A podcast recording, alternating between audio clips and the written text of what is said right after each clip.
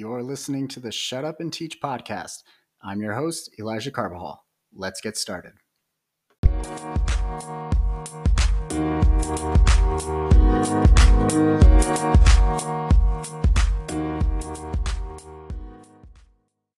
Welcome back to the Shut Up and Teach podcast. I am your host, Elijah Carbajal, and I am really excited for this episode. I have a guest with me who I have been really looking forward to speaking with for quite some time now.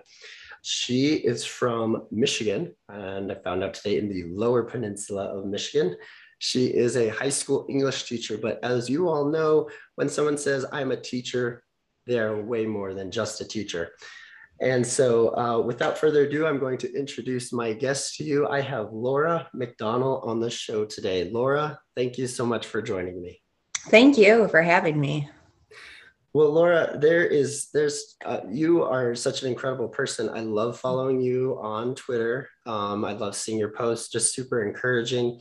Um, everything from education to fitness to even the music minutes uh, is just really exciting and just fresh. I love it.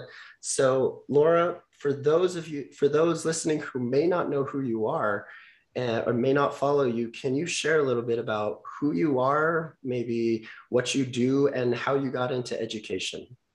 Yeah, so I just finished my 19th year in education. Um, I've taught in both the high school, middle school, alternative education, pretty much anything I had to do to keep a job in Michigan, which meant moving around, um, kind of all over the place. Actually, I was looking at this eight different buildings, four different school districts. And yeah, right now I'm in my, I would say, my dream position, which is kind of where I started 19 years ago, teaching high school English, because that's what I'm most passionate about. And I absolutely love the high school age. Um, but if I get a chance to recommend books and to write and to talk about writing and to edit and all kinds of things, that's pretty awesome. Plus, I think high schoolers are just awesome. So it's really exciting to get to work with them um, as they're kind of heading out into the world and have all these different possibilities of what they can become. Um, like I said, I've been teaching kind of all over the place. I have, um, let's see here, what else? Um, I'm a mom of three kids. I have a high schooler, a middle, well, a high schooler and two middle schoolers now, um, 14, 12, and 10, or 14, 13, and 10. And they're pretty active. They do a lot of sports, a lot of different activities. So that keeps me going quite a bit. Um, I run, I'm a distance runner, and absolutely love um, anything to do with personal growth, with reading things, with connecting with different people online, and just pursuing um, anything that is that is out there to help me improve. Um, and as far as how I got into education, my parents are both teachers. Um, so it was always something that I was around, and the conversation of education came up all the time. Um, in the summertime, we would go to my parents' classrooms and decorate them and get them ready for the next school year. So I was always cutting laminated things or working on borders or bulletin boards. Um, and so I was around it quite a bit. Um, I coached, I did a lot of things with young kids growing up. So I think it kind of was the natural. I just that had so many different experiences. I was good at it, it felt comfortable. Um, I actually thought about nursing and journalism kind of at the same time, but I feel like education just kind of pushed me or kind of propelled me into that field. And I just, it, it was just kind of this pull that I can't quite explain. So got into that and I have been teaching ever since. Wow, what an incredible story. Um, there's a man, I, I, you saw me just turning and writing stuff down because um, just so many interesting things here that popped out. I have a question for you, a quick mm-hmm. follow up mm-hmm. question on that. Um, and it's actually kind of made me think of a question that I was asked. So okay. my my story is a little is is a quite opposite of yours. So I was homeschooled kindergarten through 12th mm. grade, and my first time actually stepping foot into a public school uh, classroom was my first day of student teaching. Wow! So I went in kind of like zero expectations there you on the other hand you talk about you know helping your parents you know cut out things that were laminated and set up bulletin boards. And you know you were you were exposed to it not just being a student in public school but also being the child of a, of a public school teacher. Do you feel like that gave you an advantage or has there still been lots of things that you've had to learn and you know to shape your own you know philosophies of teaching and your own practice Well, definitely gives you the advantage because I'm very comfortable in a school. I did well in school growing up. I um, it, it, felt like a very, I guess, um, comfortable setting that, um, and so I was used to it. I knew what to expect going into student teaching. I had a pretty good idea of what I was going to see. Um, and so that always kind of felt familiar and i was always excited i always loved the the transition from the summer into the next school year that's always kind of an exciting time um, as a kid i would get excited about that seeing my parents you know go into teaching and um, kind of pursue their next year and so i always liked that time of the year the fall where everything was getting started again um, and that transition. So I was very used to it. And I definitely think that gave me the advantage in the sense that there was a lot of familiar things with that. However, when you're used to something and you're kind of comfortable around it, you have to find a way to make it your own and you have to find a way to kind of get into it. I think, you know, there are definitely years where I, it just, it was just kind of a, you know, okay, this is what the job is this year. This is what I need to do. And I don't know if I always really understood the magic in front of me and really got into it. And, um, really pursued it in the way that I am now. So I think the challenge is kind of unpacking that and figuring out how I can change this, how it's different. Um, I'm a different teacher than my parents, even though there's a lot of similarities, and I definitely appreciated them because I can remember a couple. One of my first jobs, um, I worked in a tough middle school classroom. It was a, a pretty um, urban area and I remember talking to my dad on the phone. It was my second year of teaching. I'm like, I do not know what to do with this class. Like, I cannot figure this out. I I did not learn this in college. I I don't. I have too many different issues going on at the same time, and I don't even know where to begin.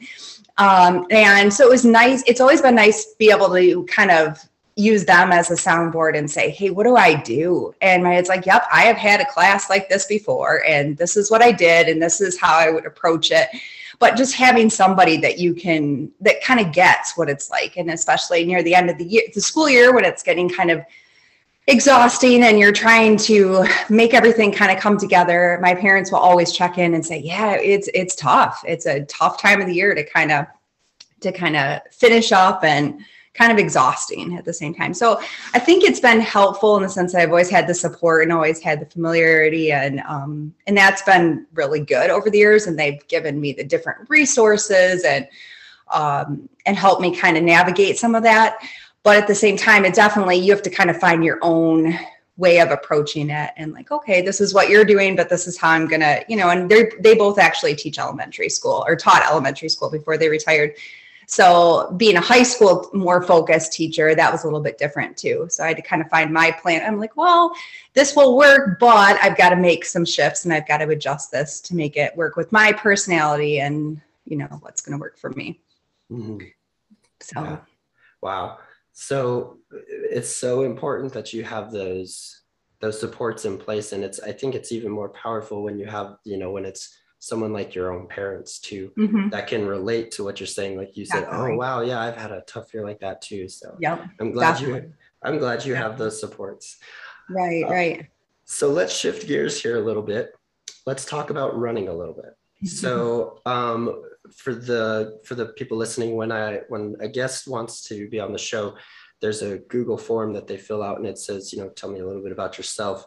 Laura is a big time runner. She's a big time runner, um, and an early runner too, I believe. You know, yeah. getting up pretty early to do that.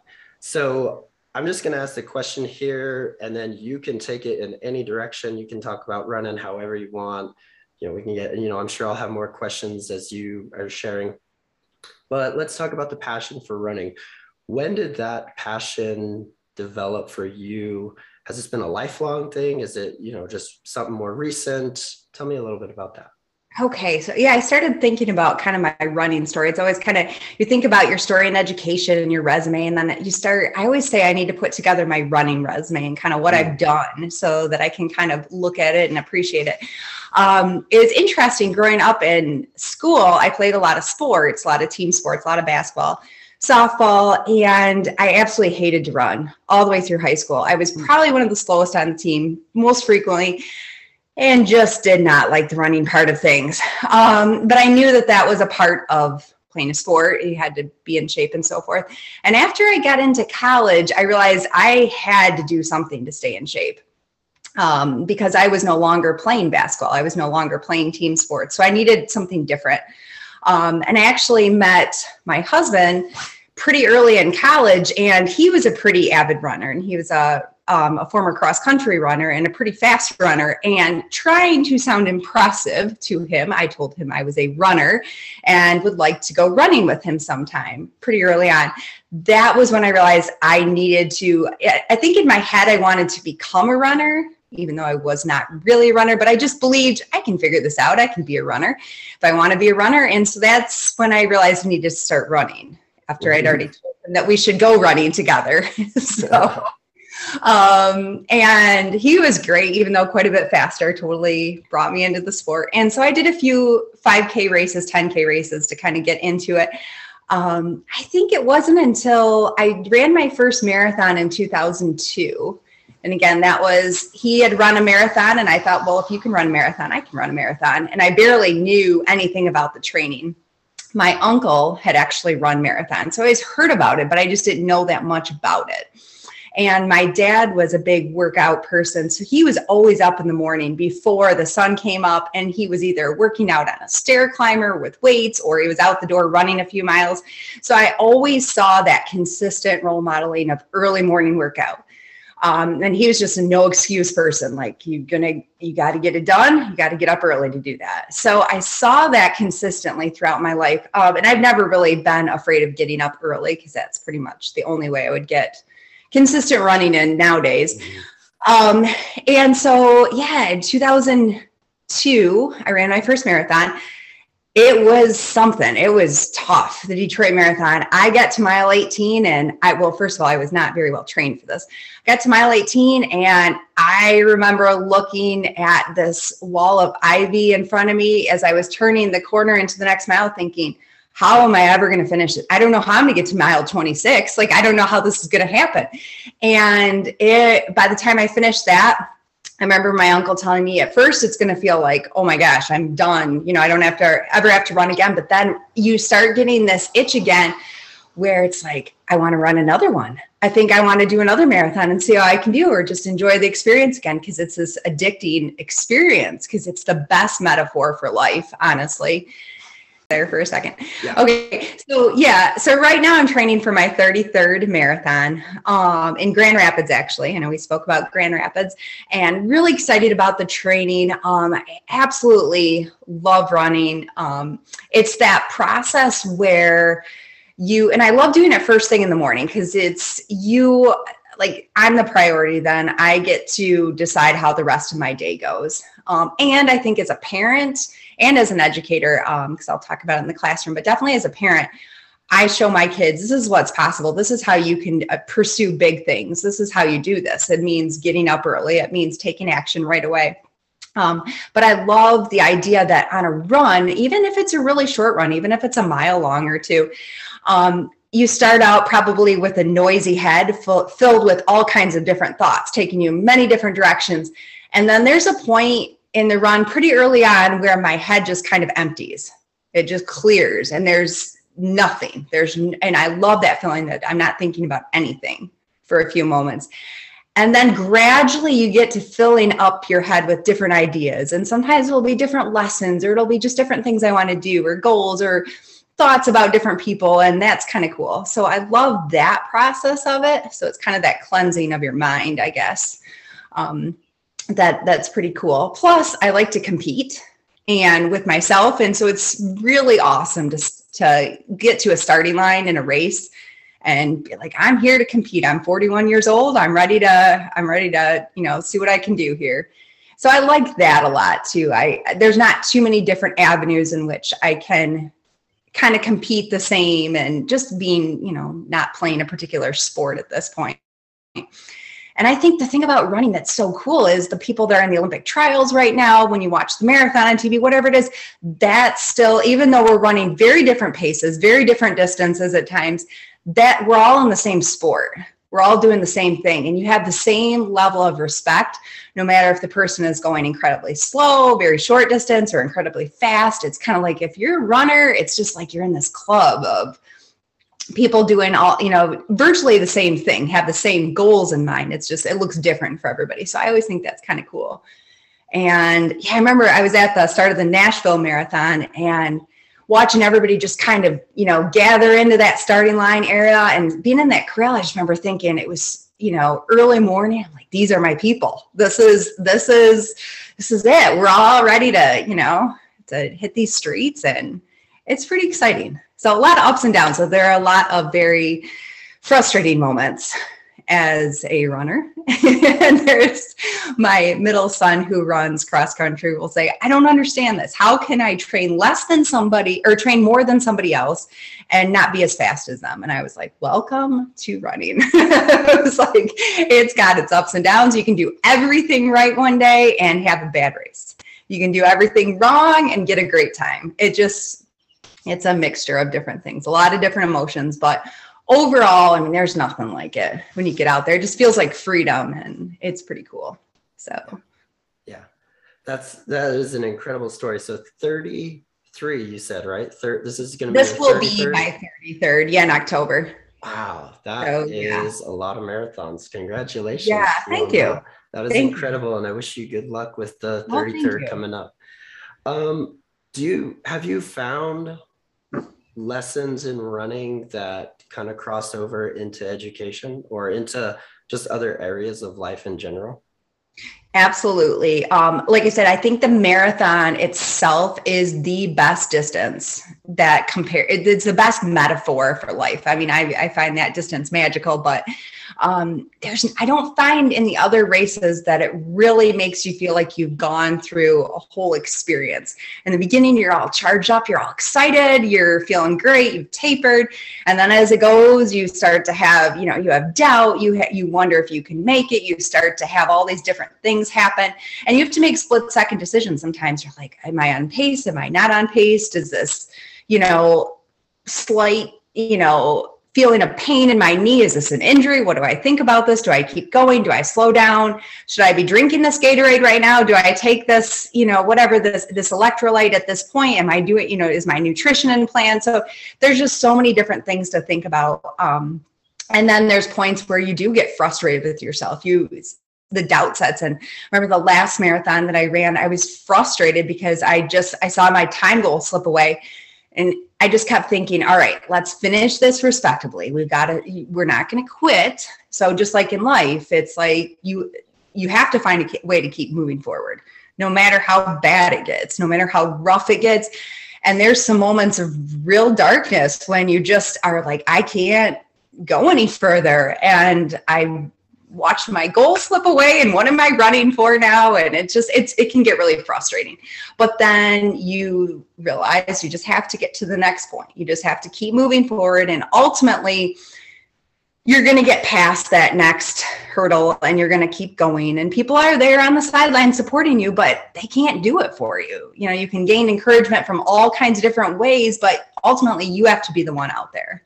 You have to be the one running the race and that kind of thing um, I think also it's really good to have something that is outside of teaching that you like.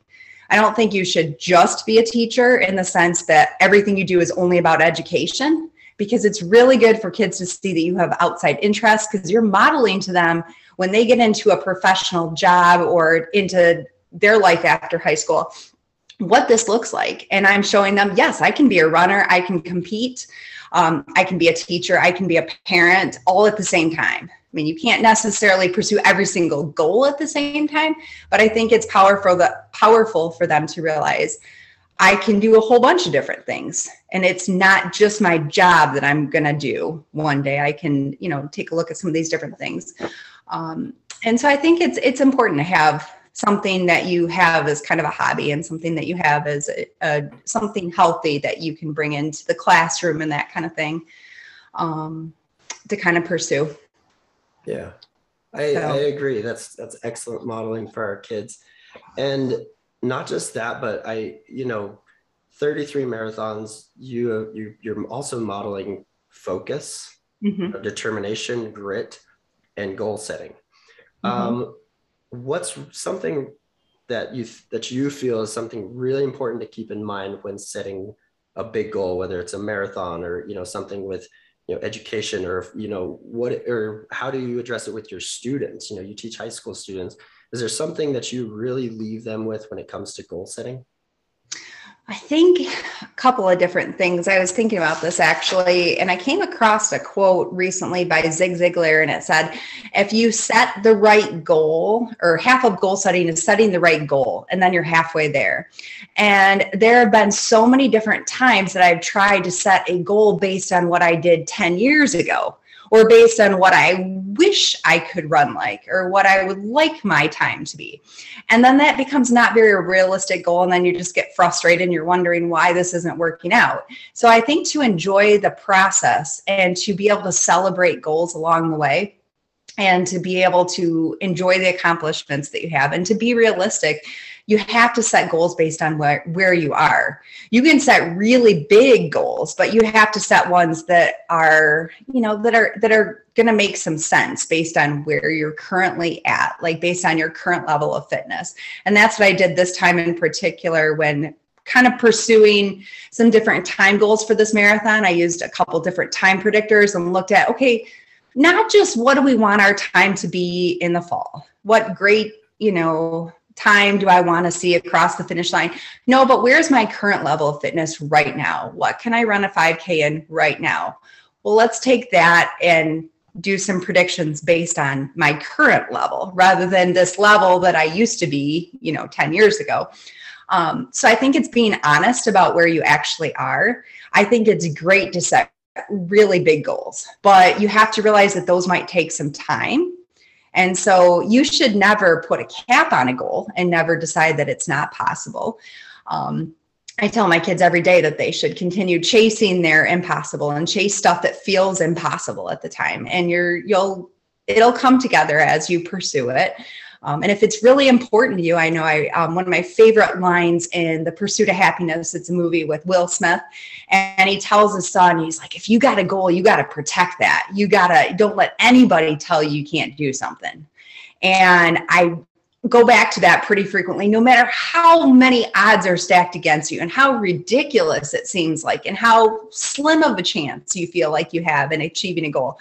If you want to do something and you believe that it is something that's important to you, you should go for it. It's going to take some time. And depending on where you're currently at, that's where I'm saying you got to be honest about okay, where are we today? You got to pursue the path. Um, and that path might take several years. I mean, some of my goals will take years to accomplish just because it's the starting point is really far from the end point and that's okay. You just have to be willing to do that. That's where you can set some smaller goals along the way so you can reap some of the accomplishments and celebrate some of the success along the way. So, as far as other goal, I think um, I think that was most of it.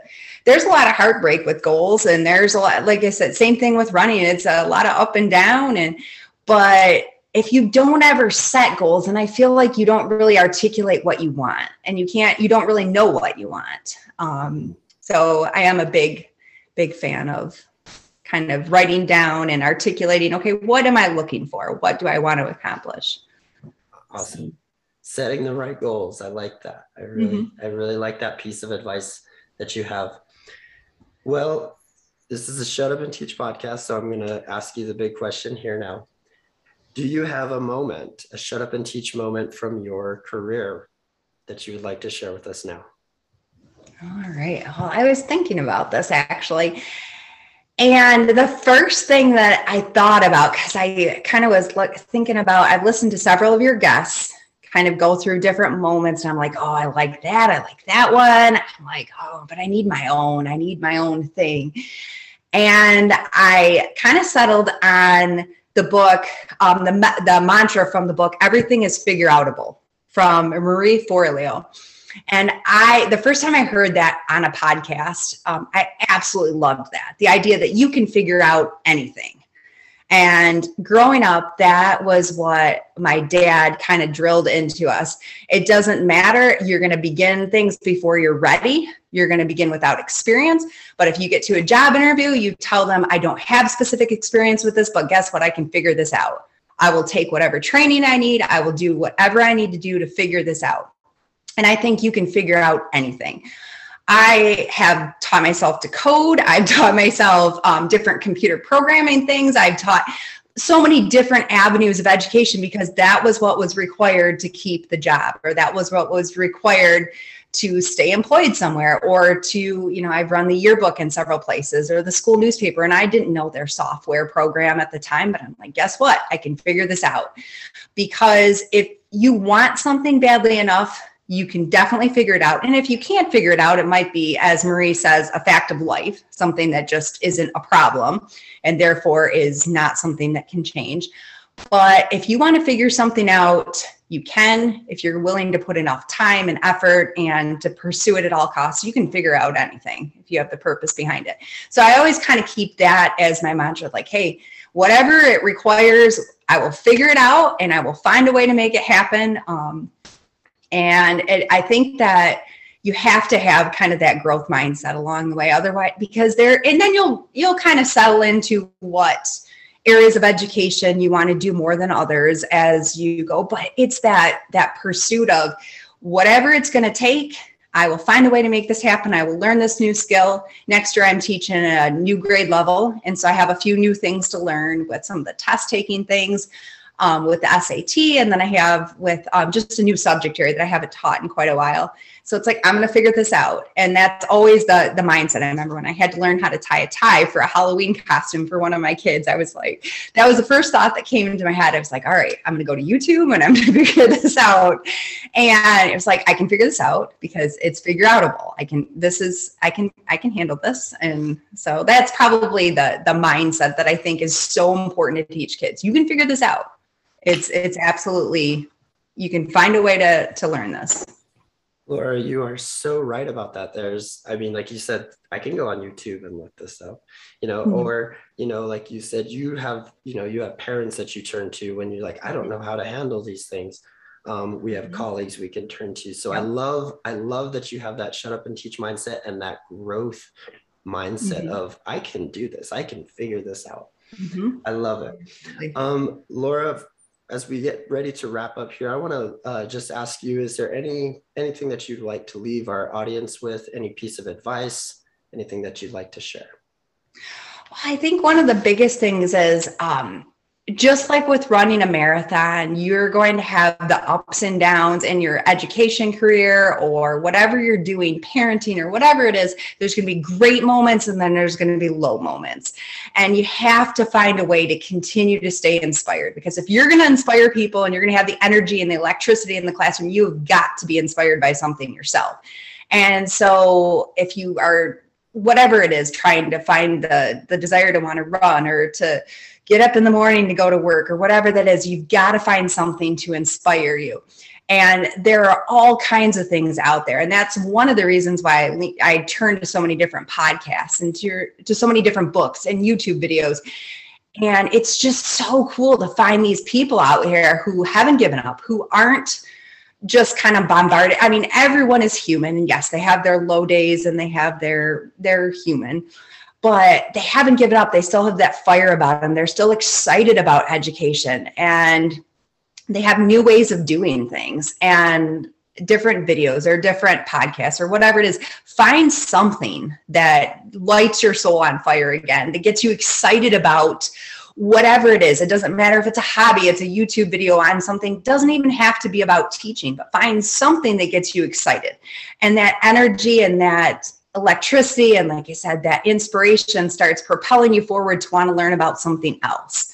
And sometimes it's unlikely things but find something that gets you excited that gets you revved up and then then you can pursue something else. And eventually it all kind of starts to connect and you'll find the different books and the people that kind of inspire you at the time and then sometimes those people change and different things um, come into play. But just seek out anything that will inspire you because you you've got to be that for kids and for other people That is so great. Laura, you never stop growing. You never stop pursuing that excellence, um, which is just another reason that I love following you. And I'm glad that we're connected. Well, thank you so, so much, Laura, for being on the show. Um, I would like our listeners to be able to connect with you and follow you so that they can keep track, whether they're runners or educators, mm-hmm. whoever's listening. Um, how can our listeners find you?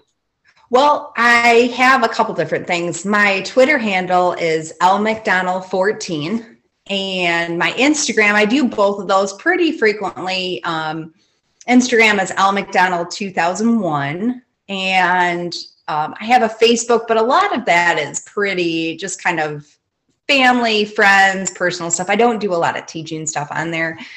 Um, so I would say Instagram, Twitter, and then I also do. Um, I have a blog, but it, it, it's hit or it's how it depends on how much time I have to. I have available to write. I write for a couple different um, publications, and so a lot of times I'll tweet out um, a a, piece of writing that I've published somewhere. So that's kind of more common, I guess. But enjoyingeverymile.com is my um, is my blog as well. So that's kind of the awesome. Uh, and listeners, I will be sure to put Laura's uh, information into the description of this. Make sure you go down and find it so you can follow her.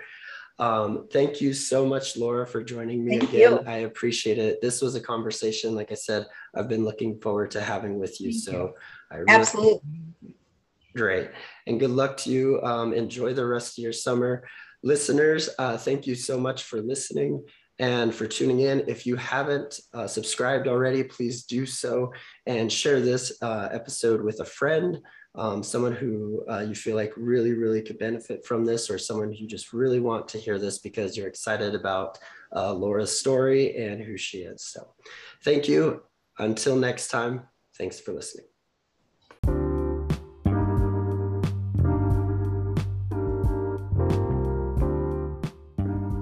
Thank you for listening to this episode of the Shut Up and Teach podcast. If you like this episode, feel free to share it with a friend or on social media. I always welcome feedback, so be sure to leave a comment about your thoughts on this episode. Until next time.